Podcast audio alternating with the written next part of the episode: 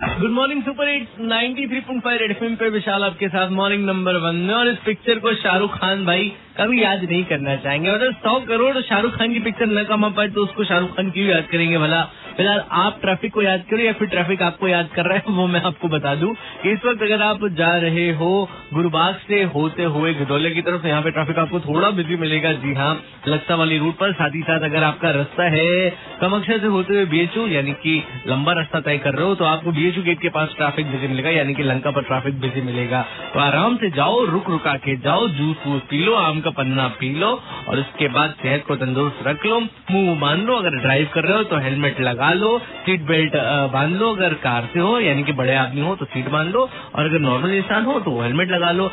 क्योंकि भाई road safety week भी तो चल रहा है, भूल गए क्या? कल ही इतना बताया था मैंने इंटरव्यू इंटरव्यू सब प्ले किया, कमाल करते हो यार। नाइनटी थ्री 93.5 रेड एफएम पे विशाल आपके साथ मॉर्निंग नंबर वन में, बातों बातों में मैं शुक्रिया अदा करना भूल गया।